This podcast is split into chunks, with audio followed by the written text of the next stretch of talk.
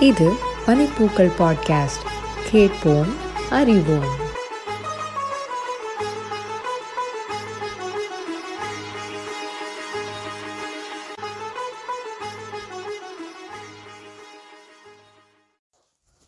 வணக்கம் அமுதா. நம்ம போன வருடம் கடந்த வருடம் இதே காலகட்டத்தில் தான் வந்து கொரோனா வைரஸ் அந்த நமக்கெல்லாம் அறிமுகமாகி ஒரு உச்சத்தை தொட்டுட்டு இருந்துச்சு. அந்த சமயத்தில் வந்து அதற்கான தடுப்பூசி பற்றியும் அதற்கான என்னென்ன சோதனைகள் நடக்குது அதெல்லாம் நம்ம வந்து பேசணும். இப்போ கிட்டத்தட்ட ஒரு வருஷத்துக்கு அப்புறம் நிலைமை ரொம்ப ரொம்பவே மாறிடுச்சு. நிறைய தடுப்பூசி வகைகள் வந்திருக்கு. நிறையா நாடுகளில் வந்து இந்த தடுப்பூசி போட்டவங்க சதவீதமும் பார்த்திங்கன்னா ஒரு ஐம்பது பர்சன்டேஜ் மேலேயே வந்திருக்கு இந்த சமயத்தில். இப்போ நாம் இந்த கடந்து வந்த ஒரு வருட காலத்தை எப்படி பார்க்குறீங்க வணக்கம் சரவணன். நீங்கள் சொன்ன மாதிரியே போன பகுதியில் நம்ம கோவிட் டெஸ்ட் ரீசர்ச் அதெல்லாம் எப்படி நடந்ததுன்னு பார்த்தோம். இந்த ஒரு வருஷத்தில் அந்த ரீசர்ச் அந்த ஆராய்ச்சிகள் எல்லாமே ரொம்ப ஆச்சரியப்படுற மாதிரியான முன்னேற்றத்துக்கு வந்திருக்கு. அதில் ஒன்று தான் முக்கியமான ஒன்று தான் வேக்சின் தடுப்பு மருந்து. இந்த வேக்சின் கண்டுபிடிப்பு வந்து நம்ம மெடிக்கல் ஃபீல்ட்லேயே ஒரு மிராக்கல் தான் சொல்லலாம். அது சயின்டிஸ்டோட எக்ஸ்ட்ராடினரி எஃபர்ட்ஸ் அதாவது குளோபல் லெவலில் எல்லாரும் சேர்ந்து கண்டுபிடிச்ச ஒன்று வேக்சின் இன்னும் ஆனால் கண்டுபிடிச்சதுலேருந்து நிறைய பேர் அதிலேருந்து பயன் அடைஞ்சிருக்காங்க. ஆனால் அந்த பயன் முழுமையாக இன்னும் நம்ம எல்லாருக்கும் கிடைக்கல தான் சொல்லணும். அந்த வேக்சினை பற்றி நம்ம கண்டிப்பாக இந்த பகுதியில் பார்ப்போம். அது அதை ஒட்டின எனக்கு தெரிந்த சில விஷயத்த உங்களோட நான் கண்டிப்பாக பகிர்ந்துக்கிறேன். அதில் எனக்கு ரொம்ப மகிழ்ச்சி. நன்றி அமுதா. நீங்கள் சொன்ன மாதிரி நிறைய மாற்றங்கள் மருத்துவத்துறையில் நிறைய முன்னேற்றங்களை பார்த்துருக்கோம். ஆனால் இன்னமும் கிட்டத்தட்ட எல்லா நாடுகள்லையுமே இந்த தடுப்பூசி மேலே பயமும் ஒரு தயக்கமும் இருக்கிறத பார்க்க முடியுது. அதனால் நான் அதை அதை பற்றி பேசலாம் தான் இந்த பாட்காஸ்ட் எபிசோட் நீங்கள் சொல்லுங்கள் பொதுவாக தடுப்பூசிகள்லாம் வந்து எப்படி வேலை செய்யுது?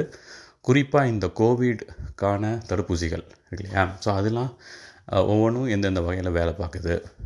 அது குறித்து சொல்லுங்கள்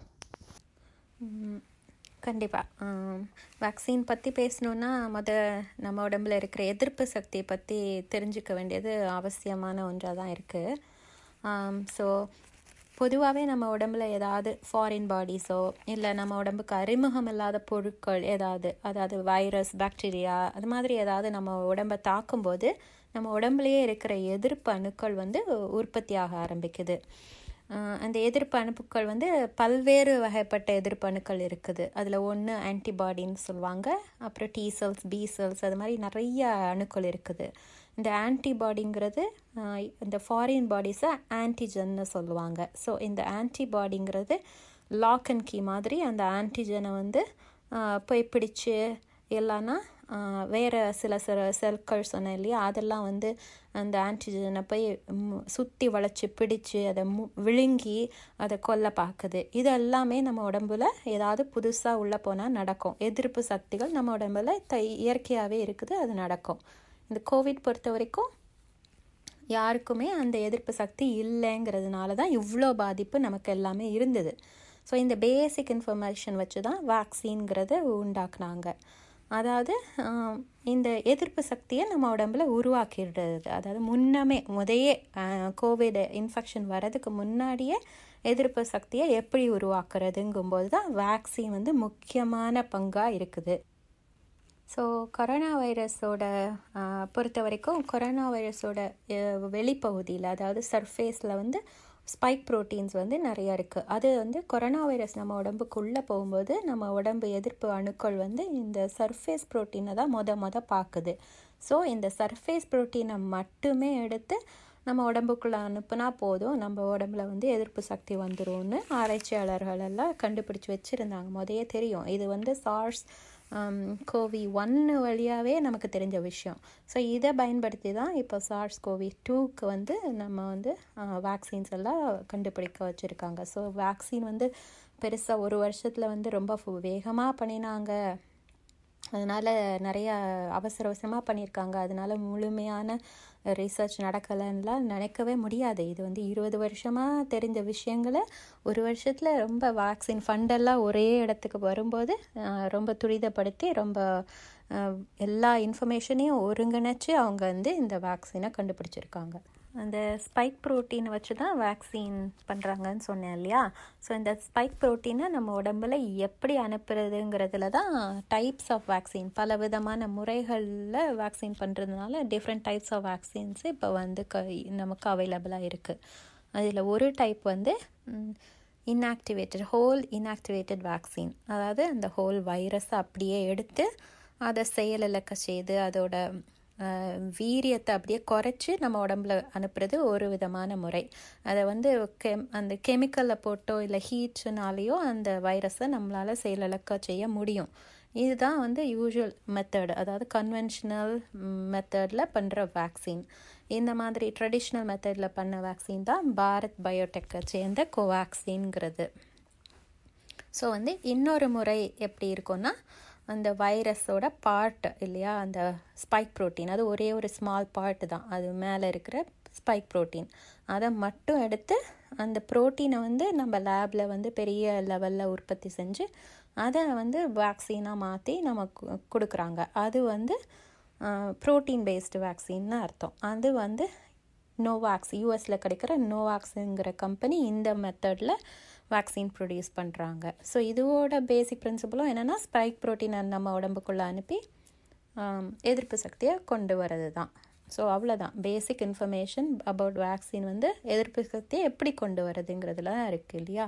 ஸோ இதை தவிர இன்னும் ரெண்டு விதமான வேக்சின் டைப்ஸ் இருக்குது அதாவது viral vector vaccine and mRNA vaccines இதெல்லாம் ரொம்ப மாடர்ன் டெக்னாலஜிஸ் ஸோ இந்த viral vector based vaccine mRNA பே வேக்சின் எல்லாம் வந்து ஜெனட்டிக் பேஸ்டு வேக்சின்ஸ் இதெல்லாம் ரொம்ப மாடர்ன் டெக்னாலஜிஸ் இந்த வேக்சின் டைப்ஸில் எப்படின்னா அந்த வைரல் புரோட்டீன் அந்த ஸ்பைக் புரோட்டீனை அப்படியே முழுமையாக புரோட்டீனாகவே பயன்படுத்தாமல் அதுக்கு மூல காரணமாக இருக்கிற டிஎன்ஏ இல்லை எம்ஆர்என்ஏயை இதில் பயன்படுத்துகிறாங்க டிஎன்ஏங்கிறது ஒரு ஜெனட்டிக் கோடு அதாவது இந்த புரோட்டீன் வந்து எப்படி இருக்கணும் அதோட ஷேப் எப்படி இருக்கணும் அதோட என்ன அதோட வேலை என்ன செய்யுங்கிறத முக்கியமான கோடெல்லாம் இந்த டிஎன்ஏ கிட்ட இருக்குது எம்ஆர்என்ஏங்கிறது ஒரு மெசஞ்சர் ஆர்என்ஏ அதுக்கு பேருக்கு தகுந்த மாதிரியே இந்த எம்ஆர்என்ஏங்கிறது வந்து ஒரு போஸ்ட்மேன் மாதிரி ஒரு வேலை செய்யும். அதாவது டிஎன்ஏ கிட்டேருந்து ஜெனட்டிக் கோடை எடுத்து கொண்டு போய் புரோட்டீனுக்கு கொடுத்துரும். அவ்வளோதான் அதோட வேலை. இந்த எம்ஆர்என்ஏ வந்து ரொம்பவே அன்ஸ்டேபிள் அது வந்து வெளியே வந்து அது ரொம்ப நேரம் இருக்காது. அது வந்து டக்குன்னு தன்னோட வேலை முடிஞ்ச உடனே எம்ஆர்என்ஏ எல்லாம் உருக்கொலைஞ்சு போயிடும். அழி அழிஞ்சு போயிடுது. ஸோ அதனால தான் எம்ஆர்என்ஏ வேக்சினான இந்த ஃபைசர் மடோனா எல்லாமே வந்து மைனஸ் எயிட்டி டிகிரிஸ் இல்லை மைனஸ் டுவெண்ட்டி டிகிரிஸ் அந்த ஃப்ரீசிங் கண்டிஷன்ஸில் தான் அதை வந்து நம்ம டிரான்ஸ்போர்ட் பண்ணுறாங்க ஏன்னா அது வந்து உடம்புக்குள்ளே போகிறதுக்கு முன்னாடி எம்ஆர்என்ஏ அழியாமல் இருக்கிறதுக்கு தான் இந்த டெம்பரேச்சர் பேஸ்டு டிரான்ஸ்போர்ட்டேஷன் சிஸ்டம் இப்போ இருக்குது so Johnson and Johnson US based Johnson and Johnson vaccine AstraZeneca பண்ணுற கோவிஷீல்டு இந்தியாவில் கிடைக்கிறது. இதெல்லாம் வந்து இந்த viral vector based vaccines so இந்த வைரல் வெக்டர் பேஸ்ட் வேக்சினில் வந்து டிஎன்ஏயை பயன்படுத்துகிறாங்க அதாவது இந்த ஸ்பைக் ப்ரோட்டீனுக்கு மட்டும் ஸ்பைக் ப்ரோட்டீனை உற்பத்தி பண்ணுற ஒரு டிஎன்ஏ அது வேறு என்ன வேலையும் பண்ணாது. ஓன்லி ஸ்பைக் ப்ரோட்டீன் மட்டும்தான் அந்த டிஎன்ஏ ப்ரொடியூஸ் பண்ணும். அந்த டிஎன்ஏ எடுத்து அந்த அடினோ வைரஸுங்கிற இன்னொரு வைரல் வெக்டர் அதாவது ஹார்ம்லெஸ் வைரல் வெக்டர் அதாவது இந்த டிஎன்ஏ எம்ஆர்என்ஏ எல்லாம் நம்ம உடம்புக்குள்ளே போற வைக்கிறது உள்ள உள்ள அனுப்புறது ரொம்ப கஷ்டமான வேலை. அதுக்காக தான் இந்த வைரல் வெக்டருங்கிறத உபயோகப்படுத்துகிறாங்க இந்த வைரல் வெக்டர் யூஸ் பண்ணோன்னா உடம்புக்குள்ளார இந்த டிஎன்ஏயோ இந்த ஜெனட்டிக் மெட்டீரியலோ அனுப்ப முடியும். இது வைரல் வெக்டர் பேஸ்ட் வேக்சின் எம்ஆர்எல்ஏல வந்து அந்த உள்ளே அனுப்புறதுக்காக ஒரு லிப்பிட் நானோ பார்ட்டிக்கல் வச்சுருக்காங்க. ஸோ இந்த அடினோ வைரல் வெக்டருங்கிறது ரொம்ப ஹார்ம்லெஸ் அதனால ஒன்றும் பாதிப்பு கிடையாது நம்ம உடம்புக்கு. ஸோ இந்த டிஎன்ஏ நம்ம உள்ளே அனுப்பும்போது டிஎன்ஏயோ எம்ஆர்என்ஏயோ உள்ளே அனுப்பும்போது அது வந்து ஸ்பைக் ப்ரோட்டீனை நம்ம உடம்புல இருக்கிற மெட்டீரியல்ஸ் பொருட்களை வச்சே ஸ்பைக் ப்ரோட்டீனை உண்டு பண்ணி ஸ்பைக் ப்ரோட்டீன் நிறைய வரும்போது எதிர்ப்பு சக்தி நம்ம அந்த ஸ்பைக் ப்ரோட்டீனுக்கு அகெயின்ஸ்டான எதிர்ப்பு சக்தி உருவாகுது. இதுதான் வேக்சினோட பேசிக் பிரின்சிபல்ஸ் இந்த வேக்சின்ஸ்லாம் எல்லா வேக்சின்ஸும் ப்ரோட்டீன் ஆகட்டும் எம்ஆர்என்ஏ ஆகட்டும் வைரல் வெக்டர் பேஸ்டு ஆகட்டும் எல்லா வேக்சினுமே டோஸ் லெவலெல்லாம் கிளினிக்கல் ட்ரையல்ஸ் வழியாக செட் பண்ணியிருந்தாங்க. அதுதான் நம்ம பார்த்தது. இந்த ஒரு வருஷமாக அவங்க பண்ண ஆராய்ச்சி எவ்வளோ டோஸ் கொடுக்கலாம் அப்படிங்கிறத வச்சு சேஃப்டி எவ்வளோ இருக்கும் அதோட எஃபிகசி எவ்வளோ இருக்கும் அதாவது எவ்வளோ அமௌண்ட் கொடுத்தா ஆன்டிபாடி எல்லாம் ப்ரொடியூஸ் ஆகும் எதிர்ப்பு சக்தி எவ்வளோ வரும்னு பார்க்குறதுக்கு தான் அந்த கிளினிக்கல் ட்ரையல்ஸ்லாம் அப்படி அவங்க பண்ணும்போது கோல்தி டாக்ஸ் கதையில் வர மாதிரி ஜஸ்ட் ரைட் அமௌண்ட்டு பிக் பண்ணியிருந்திருப்பாங்க. அதாவது நிறையாவும் இருக்காது ரொம்ப அதிகமாகவும் இருக்காது ரொம்ப குறைவாகவும் இருக்காது அந்த ஸ்பைக் ப்ரோட்டீன் அளவு. உள்ளே போய் அது தேவையான வேலை என்ன வேலை? ஆன்டிபாடிஸோ இல்லை இம்யூனிட்டியோயோ ப்ரொடியூஸ் பண்ணுறது தான் அந்த வேக்சினோட வேலை. அதை கரெக்டாக பண்ணுற அளவுக்கான டோஸ் தான் கண்டுபிடிச்சிருக்காங்க. ஸோ அதனால் இதிலிருந்து நமக்கு பயப்படுற மாதிரியான அதிகமான ஸ்பைக் ப்ரோட்டீன் வைரஸ் எதுவுமே அந்த வேக்சின்ஸில் இல்லை. நன்றி. ரொம்ப தெளிவாக சொன்னீங்க. ஏற்கனவே சொன்ன மாதிரி அந்த தடுப்பூசிகள் குறித்த சந்தேகங்கள் அப்புறம் ரொம்ப பயத்தோடு இருக்கிற தயக்கங்கள்லாம் வந்து இந்தியாவில் இருக்கிற நண்பர்கள் உறவினர்களுடன் பேசும்போது நம்ம கேட்க முடியுது. உண்மையிலே கோவிட் நைன்டீன் தடுப்பூசியில் பயப்படுறதுக்கு ஏதாவது இருக்குதா? அதை பற்றி சொல்லுங்கள் ஸோ வந்து நீங்கள் இந்த கேள்வி கேட்கும்போது எனக்கு இன்னொரு விஷயம் ஞாபகம் வருது. அதாவது ஒரு ரெண்டு வாரம் முன்னாடி என்னோடய நண்பர் ஒருத்தர் என்னை கால் பண்ணி கேட்டார். நான் வந்து எம்ஆர்என்ஏ வேக்சின் அவைலபிளாக இருக்குது போட போகிறேன் ஆனால் எனக்கு பயங்கர சந்தேகம். எனக்கு வந்து அதை போடுறதுனால ஒரு ஆறாவது விரலோ ஏழாவது விரலோ ஜெனட்டிக் மெட்டீரியலாக இருக்கனால ஏதாவது புதுசாக நோய் வந்துடக்கூடாது இல்லை? அதனால் கன்ஃபார்ம் பண்ணுறதுக்காக கேட்டேன்னாரு. எனக்கு ஒரு ரொம்ப ஆச்சரியமாக தான் இருந்தது அவரோட கேள்வி. பட் நான் அப்புறம் அவருக்கு சமாதானப்படுத்தி அப்படிலாம் பயப்படாதீங்க. நான் முன்னே முன்னே சொன்ன மாதிரி எம்ஆர்என்ஏனா ரொம்ப அன்ஸ்டேபிள் அது உடம்புல போனால் அதோட வேலையை மட்டும் அது பண்ணிவிட்டு அதுக்கப்புறம் அது உருவ தெரியாமலே போயிடும். அதனால் நீங்கள் பயப்பட வேண்டிய தேவையே இல்லை. அப்படின்னு சொல்லி அவரை சமாளித்து அவர் போட்டார். அது மாதிரியே இந்தியாவில் ஃபோன் பண்ணும்போது அங்கே இருக்கவங்களுமே இப்போ தெரிஞ்ச சொந்தக்காரவங்க ஒருத்தவங்க வந்து அவங்க வந்து ஒரு பையன் வந்து அவங்க வீட்டில் வந்து டாக்டருக்கு படிக்கிறானாமா. அவன் வந்து ஆமாம் யாருமே வேக்சின் போடாதீங்க. இப்போ வந்திருக்கிற வேக்சின்லலாம் வந்து அதனால் பிளட் கிளாட் ஆகுது. அதனால் போடாதீங்கன்னு சொல்லி ஒரு கூட்டமே அங்கே நம்ம வேக்சின் போடாமல் இருக்காங்க. பிளட் கிளாட் வந்துடுமோன்னு பயந்து. ஸோ இதெல்லாம் நம்ம வந்து என்ன சொல்கிறது கண்ணால் காண்பதும் போய் காதால் கேட்கதும் போய் தீர விசாரிப்பதே மெய்ங்கிற மாதிரி ரொம்ப அதை தெரிஞ்சுக்கிட்டு நம்ம கேட்டு விசாரித்து தெரிஞ்சு அதுக்கப்புறம் நம்ம வேக்சின் போடணுமா போடக்கூடாதான்னு முடிவு எடுக்கிறது ரொம்ப முக்கியமான ஒன்றாக தான் இருக்குது. ஸோ இந்த விஷயத்தில் அந்த எம்ஆர்என்ஏ போடலாமா வேண்டாமான்னு கேட்டவரை நம்ம ரொம்ப பாராட்டியே ஆகணும். அவர் கேள்வி கேட்டு தெரிஞ்சுக்கிட்டு போய் போட்டுட்டு வந்துட்டார். ஸோ இந்த பிளட் கிளாட் பற்றி கொஷின்ஸ் எல்லாருக்கும் வருது. ஏன்னா அது இன்ஃபர்மேஷ்னல் ஓவர்லோடு நிறைய தெரிய வேக்சின்ங்கிறது ரொம்ப ஃபோக்கஸ் இப்போ கூட இருக்கிறதுனால நியூஸ் மீடியாவில் வழியாக நமக்கு எல்லாமே தெரியுது. ஒரு இந்த ஃபைசர் வேக்சின் இது மாதிரியே மொதல் ஆரம்பிக்கும் போது அப்பையும் ஒரு புரளியெல்லாம் வந்தது. என்னென்னா புரளின்னு சொல்ல முடியாது. உண்மைதான். பட் அந்த நியூஸ் வந்து எல்லாருக்கும் தெரிஞ்ச மாதிரி ஈஸியாக பரவுது எல்லாருக்கும் தெரியுது. அதாவது அனாஃபிலாக்சிஸ் ரியாக்ஷன் ஒன்று ஆரம்பிச்சுது. அது வந்து ஒரு மில்லியனில் ஒருத்தருக்கு இருக்குது அப்படின்னு ஆர அந்த கிளினிக்கல் ட்ரையல் ரிசல்ட்ஸ்லலாம் தெரிய வரும்போது எல்லாருமே பயந்தாங்க போடுறதுக்கு. அதுக்கப்புறம் இப்போ பார்த்தீங்கன்னா அந்த பேச்சு எங்கே போச்சுன்னே தெரியல. அதை பற்றி யாரும் பேசுகிறதில்ல அனாஃபிலாக்சிஸ் ரியாக்ஷன் பற்றி கவலையும் படுறதில்ல. எல்லோரும் நம்ம யூஎஸில் போட்டுட்டோம். போட்டு எல்லாருமே சேஃபாக இருக்கோம். ஸோ அதே மாதிரி தான் இந்த பிளட் கிளாட்ஸும் இப்போ எப்படி அது ஒரு வி சின்ன விஷயம் பல பலசாக பெருசாகுது. அவ்வளோதான் அது எப்படின்னா இந்த பிளட் கிளாட்ஸில் வந்து இப்போ எப்படி ரிசர்ச் படி கா டேட்டா படி நம்ம பார்த்தோன்னா நாலில் பத்து லட்சத்தில் ஒரு நாலு பேருக்கு தான் அந்த பிளட் கிளாட்ஸ் வேக்சின் போட்டால் வருது. ஆனால் இந்த வேக்சின் போடாமல் இருந்தீங்க அப்படின்னா கோவிட் இன்ஃபெக்ஷனால் வர்றது பிளட் கிளாட் வந்து பத்து மடங்கு அதிகமாக இருக்குது ஸோ நூ பத் ஏ- நம்ம இந்தியாவில் பார்த்தீங்கன்னா இப்போ கோவிட் பரவிக்கிட்டே இருக்கு அதிகமாக நூற்றில் ஒருத்தர் அஃபெக்ட் ஆகிட்டே இருக்காங்க. ஸோ நீங்கள் வந்து இந்த வேக்சின் போடணுமா வேண்டாமா அப்படின்னு யோசிக்கிறதுக்குள்ளாரையே ஒரு இன்ஃபெக்ஷன்ஸ் வர்றதுக்கு வாய்ப்புகள் அதிகமாக இருக்குது ஸோ கோவிடில் எனக்கு நம்பி கோவிட் ஸோ இதில் வந்து ஒரு முக்கியமான விஷயம் எல்லாரும் பார்க்க வேண்டியது ஒன்று இருக்குது அதாவது வேக்சின் மேலே நம்பிக்கை இல்லை நான் எனக்கு பயமாக இருக்குது அதை போட மாட்டேன் அப்படிங்கிற யோசிக்கிறவங்க ஒருவேளை அந்த கோவிட் இன்ஃபெக்ஷன்ஸ் அவங்களுக்கு வந்ததுன்னா உயிர் பிழைக்கிறோமா மாட்டோமாங்கிற நேரத்தில் என்ன பண்ண வேண்டியிருக்கு? அவங்க ஹாஸ்பிட்டலுக்கு போகிறாங்க ஹாஸ்பிட்டலைஸ் ஆகுறாங்க டாக்டர்ஸ் எதையோ கொடுக்குறாங்க. அதாவது புதுசாக கோவிடுக்காக கண்டுபிடிச்ச மருந்தை கொடுக்குறாங்க. இதில் என்ன ஐரணி ஸோ கோவிட் புதுசாக கோவிட் வேக்சின் எடுத்துக்க மாட்டேன். ஆனால் புதுசாக மருந்து சாப்பிட வேண்டிய நிலைமைக்கு நான் வந்துட்டேங்கிற மாதிரி தான் ஆயிடுது இல்லையா? ஸோ அதனால் கோவிட் வேக்சினை எல்லாரும் எடுத்துக்கிறது ரொம்ப மு- முக்கியமான ஒன்றாக இருக்குது அது எடுத்துக்கும் போது ஹண்ட்ரட் பர்சன்ட் நம்ம சேஃபாக இருக்கோம். அதாவது ஹாஸ்பிட்டலைசேஷனோ சிவியர் இன்ஃபெக்ஷன் நிலைமைக்கோ யாரும் போக மாட்டாங்க. அது வந்து டேட்டா இருக்குது ஹண்ட்ரட் பர்சன்ட் யாரும் ஹாஸ்பிட்டலைஸ்டாக ஆக மாட்டாங்க. ஸோ அந்த ஒரு ரீசனுக்காகவே நம்ம எல்லாரும் கோவிட் வேக்சின் எடுத்துக்கிறது ரொம்ப மிக முக்கியமான ஒன்று. ஓகே. இப்போ கோவிட் நைன்டீன் வைரஸில் வந்து நிறையா புதிய வகைகள்லாம் பல்வேறு நாடுகளில் தொடர்ந்து கண்டுபிடிச்சிட்டே வராங்க. இதை எப்படி எதிர்கொள்கிறது அதை பற்றி சொல்லுங்கள்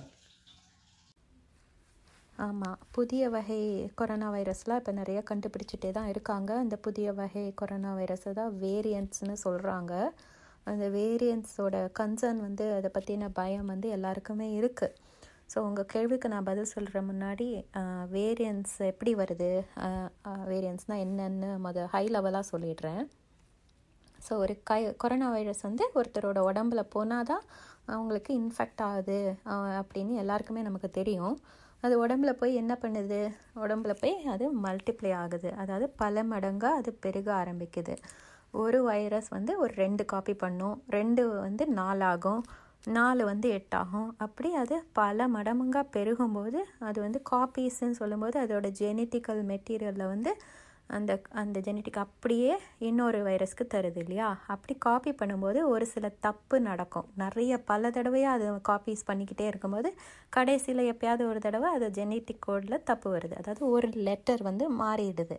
அப்படி மாறும்போது சில நேரங்களில் நிறைய அந்த தப்பு நடந்துகிட்டே தான் இருக்குது அப்படி ஒரு சில லெட்டர்ஸ் மாறும்போது மட்டும் என்ன ஆகிடுதுன்னா அந்த வைரஸ் சர்வை ஆகுறதுக்குள்ள தன்மையை அதுக்கு அந்த வைரஸ்க்கு கிடச்சிடுது அந்த லெட்டர் மாறுறதுனால. அதை மியூட்டேஷன்னு சொல்கிறாங்க அப்படி மாறும்போது அதுக்கு வந்து பரவுகிற பரவுற தன்மை டிரான்ஸ்மிஷன் எபிலிட்டியும் நிறைய அதிகமாகிறதுக்கு வாய்ப்புகள் இருக்குது இப்போ வந்திருக்கிற South African variants Brazil variants UK வேரியன்ஸ்லாம் அது மாதிரி தான் அதோட டிரான்ஸ்மிஷன் பரவுற தன்மை வந்து அதிகமாயிடுச்சு. இந்த மாதிரி மியூட்டேட் ஆனதுனால ஒரு லெட்டர் தவறுதலாக ஆனதுனால. ஸோ இந்த மாதிரி வைரஸ் பரவ பரவ தான் வேரியன்ஸ் வர்றதுக்கு அதிக வாய்ப்பு இருக்குது ஸோ வேரியன்ஸ் வராமல் இருக்கணும்னா நம்ம அதை பரவுறதை தடுக்கணும். அந்த மாதிரி வைர வேரியன்ஸ் வர ஆரம்பிக்கும் போது அதனால் நிறைய பாதிப்புகளும் இருக்குது அதாவது அந்த வேரியன்ஸ்க்கு அகெயின்ஸ்டாக இப்போ இருக்கிற வேக்சின் வேலை செய்யாமல் போக வாய்ப்புகள் இருக்குது அந்த வைரஸை டிடெக்ட் பண்ணுற டயக்னாஸ்டிக் டெஸ்ட்ஸ் அதாவது அந்த நம்ம அந்த டெஸ்ட்டும் வந்து நம்ம கரெக்டாக டிடெக்ட் பண்ண முடியாத நிலைமைக்கும் வர சான்சஸ் அதிகமாக இருக்குது அப்புறம் வீரியத்தன்மை வி டிசீஸ் நோயோட வீரியத்தன்மை அதிகமாகிறதுக்கு வாய்ப்புகள் இருக்குது ஸோ வேரியன்ஸுங்கிறது கண்டிப்பாக வரக்கூடாது. வரதை நம்ம அவாய்ட் பண்ணணும். அது நம்ம கையில் தான் இருக்குது அதாவது வைரஸ் பரவுறதை தடுக்க வேண்டி இருக்குது ஆனால் ஒரு இந்த இதில் ஒரே ஒரு நல்ல விஷயம் மட்டும் என்னென்னா இப்போ நம்ம கண்டுபிடிச்சிருக்க வேக்சின்ஸ்லாம் வந்து இந்த வேரியன்ஸ்க்கு எதிராகவே நல்லாவே வேலை செய்யுது. அப்படிங்கிறது நமக்கு இப்போ தெரிய வந்திருக்கு. அது ஒரு நல்ல விஷயந்தான் ஆனால் அதுக்காக நம்ம வந்து இந்த வைரஸ் பரவுறதை தடுக்காமல் இருக்க முடியாது. ஸோ ஃபஸ்ட்டு திங் வைரஸ் பரவக்கூடாது. பரவுனா வேரியன்ஸ் வரும். வேரியன்ஸ் வந்தால் நிறையா அதனால் பாதிப்புகள் இருக்குது ஸோ நம்ம வந்து வேரியன்ஸ் வராமல் இருக்கணும்னா வைரஸை பரவாமல் இருக்கணும். வைரஸ் பரவாமல் இருக்கணும்னா நாம் அதை பரப்பாமல் இருக்கணும். அதுக்கு ஒரே வழி இப்போதைக்கு நம்ம கையில் இருக்கிற சிறந்த வழி வேக்சின் போட்டுக்கிறது தான் அப்படி ஒவ்வொருத்தரும் வேக்சின் போடும்போது அந்த வேக்சின் பரவுறது தடைப்படுது. அந்த செயின் ஆஃப் டிரான்ஸ்மிஷனை வந்து நம்மளால் உடைக்க முடியுது.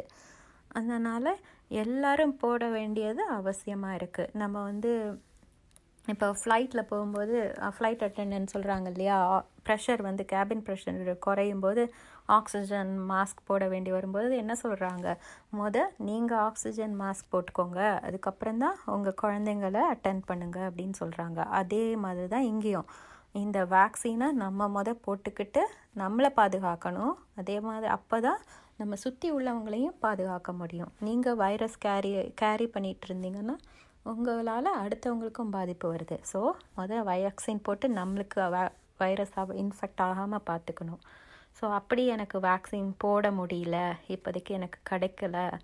வேக்சின் போடுற இடத்துலையுமே ரொம்ப கூட்டமாக இருக்குது அந் அப்படிங்கிற பட்சத்தில் என்ன பண்ணணும்னா நம்ம இது வரைக்கும் கண்டு ப கடைப்பிடிச்சிட்டு இருக்கிற சோஷியல் டிஸ்டன்சிங் டபுள் மாஸ்க் போடுறது கா கை கழுவுறது வெளியே போயிட்டு வந்தால் அந்த மாதிரி அந்த முறைகளெல்லாம் நம்ம கண்டிப்பாக ஃபாலோ பண்ண வேண்டியிருக்கு. ரொம்ப பொறுமையாக அவ இருக்க வேண்டிய அவசியம் இருக்குது நம்ம எல்லாருமே. எல்லாரும் ஹண்ட்ரட் பர்சன்ட் வேக்சின் வேக்சினேஷன் போட்டு இருக்கிற வரைக்குமே வேக்சின் போட்டவங்களுமே பொறுமையாக இருக்க வேண்டிய அவசியம் கண்டிப்பாக கட்டாயமாக இருக்குது நம்ம தான் இந் ஒரு வீட்டில் ஒருத்தங்க வேக்சின் போட்டு மித்தவங்களுக்கெல்லாம் முன்னுதாரணமாக இருந்தால் ரொம்ப நல்லாயிருக்கும் ஸோ வந்து தமிழ்நாட்டில் வருமுன் காப்போங்கிறது ரொம்ப பழமொழி நமக்கெல்லாம் தெரிஞ்ச ஒன்று. ஸோ வர முன்னாடியே வேக்சின் போட்டு இந்த கோவிட் இன்ஃபெக்ஷன்ஸ்லேருந்து வெளியே வர்றது நமக்கு நம்ம கையில் தான் இருக்குது ஸோ தமிழ்நாட்டு மக்கள் அதை புரிஞ்சுக்கிட்டு எல்லாருக்கும் முன்னுதரமாக இருப்பாங்கன்னு நாம் நம்புவோம். நன்றி அமுதா. எல்லா கேள்விக்குமே ரொம்ப தெளிவாக விளக்கமாக பதில் சொன்னீங்க. இது பலருக்கும் இதை கேட்குற எல்லாருக்குமே வந்து நல்ல ஒரு தெளிவை கொடுக்கும்னு நினைக்கிறேன். நன்றி. நம்ம தொடர்ந்து இன்னொரு சமயத்தில் பேசலாம். நன்றி. நன்றி.